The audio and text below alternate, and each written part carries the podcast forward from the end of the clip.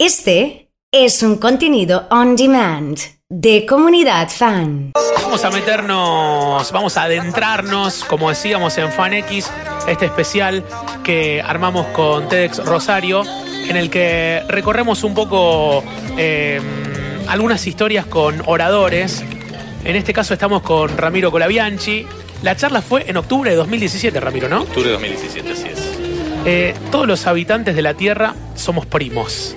Eh, uno de los eh, escritos que hicimos de, de lo que cuenta tu charla. ¿Cómo es esto? Eso es una decisión de, de Carl Sagan en el concepto de que si vamos hacia atrás en, la- en las poblaciones de nuestros ancestros, seguramente tenemos algún ancestro en común con todos los habitantes de Nosotros la Tierra. dos, por ejemplo, podemos tener algún ancestro. Sí, porque sería imposible que nosotros, si vamos contando hacia atrás lo- lo- quienes nos anteceden en nuestras generaciones, tengamos línea pura. Dos padres, cuatro abuelos, ocho bisabuelos, y así va subiendo y, va a llegar a un número que es imposible que la población de 400 años atrás comprenda a todos los ancestros propios de cada uno de los habitantes de hoy. Entonces es indudable que alguien nos antecede y está compartiéndonos con nosotros. ¿Qué fue, más allá de, tu profesión, obviamente, y, y tu decisión de, de cuando eras adolescente estudiar médico genetista, lo que te motivó a, empezar a estudiar este camino, digamos, de la genética? Mira, la, actividad del genetista es bastante amplia.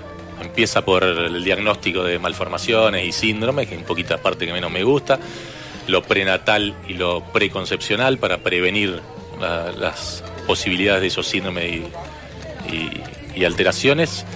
Y el tema de la- del traspaso de, la información entra en, el- en la identidad. Y fue casual, casual porque cuando estábamos desarrollando el laboratorio para hacer diagnóstico, eh, la agrupación Anaí, que es una agrupación desprendida de abuelas de Plaza de Mayo, Sí.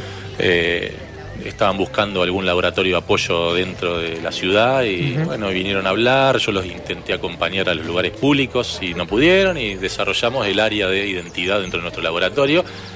Y bueno, el que estaba encargado de la parte de asesoramiento era yo y ahí empecé a hacer ese camino. Y cuando alguien, por ejemplo, está escuchando esta charla que decimos y, y- y prende un poco eh, o se le paran las antenas, eh, dice, en tal momento de mi vida me sentí con dudas de conocer familiares.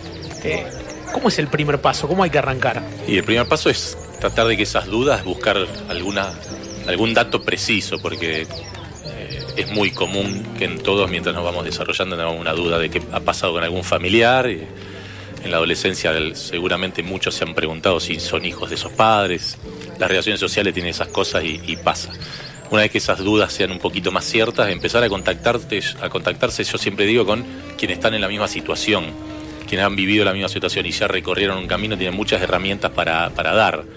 En nuestro país hay muchos grupos de personas que se llaman buscadores, que se están buscando su identidad porque han sabido en su historia que no eran hijos de esa familia. O sea que es importante eh, escuchar la experiencia del otro, Empezar a intercambiar. interactuar, sí, sobre todo porque cada uno tiene su tiempo, pero ese tiempo recorrido por ellos es, es muy rico para quien está empezando, abre muy rápidamente el camino para, para ir limpiando un poquito los fantasmas que muchas veces existen y, y ir por el camino que realmente cada uno tendría que recorrer. A la hora, en otro de, los tramos de la charla, hablas de la hora de, de plantear la idea de, de paternidad eh, y hablas de tres posibilidades. Sí. La- ¿Las podemos repasar? Sí, eso yo me puse en el lugar que me tocó Sí. con, con mi pareja, digamos, con Carolina, de cuando empezamos, estamos juntos de los 15 años. Cuando planteamos empezar a buscar, dijimos, bueno, ahora tuvimos dificultad y unos. Yo quería ser padre, creo que antes de cualquier otra cosa en esta vida. Entonces dije, voy a ser padre como sea. Y ser padre, no tengo dudas hoy, después del camino recorrido, de que padre es el que está criando a esa, esa persona, no es simplemente el biológico. Entonces empezás a plantearte, bueno, la forma natural. Históricamente existe, eh, históricamente existe la adopción, que la adopción viene de la apropiación antiguamente, porque no había, no era legal. Hoy la apropiación es la adopción ilegal, la que se hace sin papeles, dejando falsos registros. Eh, y bueno, entonces uno se plantea todas esas situaciones. La ciencia nos acercó Sí. el método en el cual nosotros hemos conseguido tener nuestros hijos, que son los tratamientos de fertilidad, ahí aparecería la, la cuarta, digamos. Entonces lo que yo planteo es que cuando uno está en esa situación, abre todos los abanicos. Por supuesto que no está bien la apropiación desde ya, eso lo quiero Seguro. dejar en claro, pero Seguro. tenemos que resumir de que cuando uno está en esa situación crítica, pensás en todo. Entonces lo que ha pasado en la historia de las apropiaciones y lo que me pasó a mí, que se acercaron los buscadores para que los ayude con lo que yo pueda ayudarlo, es conocer un mundo diferente. ¿Cómo se te ocurre o, o cómo sugerís que incorporemos la genética a la vida cotidiana? Y es que está, eh, está en, en todo, porque en realidad lo que ha pasado con la genética es ir mutando también justamente en cuál es el real lugar de, la herencia y de los genes, la transmisión de la información, porque en un momento que no se conocía mucho, bueno, tenían ahí su, y su, su lugarcito, bueno, los rasgos, que yo tenga el pelo oscuro, que el otro claro, que uno sea pelado. Empezamos a hablar de eso recién, te contaba fuera del micrófono y usamos esos eje- ejemplos con el equipo, por esto de que, bueno, empezamos a, a repasar acerca de qué tanto sabemos de genética y, las discusiones tradicionales. Por ejemplo, en la mente, ¿hay, ¿está la genética? Sí, en, todo, pero eso iba. En un momento de la historia se, volvió biologicista. Al principio, bueno, nuestras conductas, las personalidades, lo que se presentaba, era todo a causa de lo que había pasado en nuestra, en nuestra vida. Nosotros aprendimos en- en- durante la carrera que cáncer de colon, mucha sal, hay que dejar la sal. Eh, cáncer de pulmón, cigarrillo, hay que dejar de fumar. La genética y una rama de la genética que es la epigenética, que en fin terminamos siendo todos epigenetistas, es la que evalúa la relación entre los genes y el medio ambiente. Y ahí es donde yo también digo siempre, nos amigamos nuevamente, lo- nuevamente los psicólogos, los psiquiatras, los clínicos con los todos, genetistas. claro. Porque si no antes estaba todo en los genes, y claro, total vino en los genes, no tenemos forma de, de actuar sobre eso. Entonces A eso nosotros te iba tenemos una predisposición. Eh, estamos en un ambiente que también el arte y la música está. Es como si fuera una partitura el genoma. Y vos se lo das a cuatro directores diferentes o cuatro músicos diferentes y lo interpretan de otra manera. Entonces la epigenética, el medio ambiente, eso es lo que hace con nuestros genes. Por eso está en todo, en absolutamente todo. Hasta las, las reacciones que tenemos frente a, a situaciones de la vida están en los genes. Ahora, las situaciones vividas, no solamente por nosotros, sino, sino por nuestros ancestros, dejaron una huella en ese genoma, lo modificaron y nos predisponen a las reacciones actuales. Eso es, por ejemplo, un ejemplo cuando alguien padece una enfermedad. Dicen, no, buscamos en el árbol genealógico y teníamos un, un primo que a la misma edad. ¿Eso es- Sí, tiene relación con eso? Eso está y la- la- las- los tipos de herencia clásicos que son los que estudió Mendel con, la- con las arvejas y las plantas Sí. existen, pero el medio ambiente hace su, su parte. Lo que no, eh, la que todavía, digo yo todavía, porque no sé qué pasará en el futuro, es muy difícil determinar cuál, cuánto peso tienen los genes y cuánto peso tiene el medio ambiente en cada una de las cosas.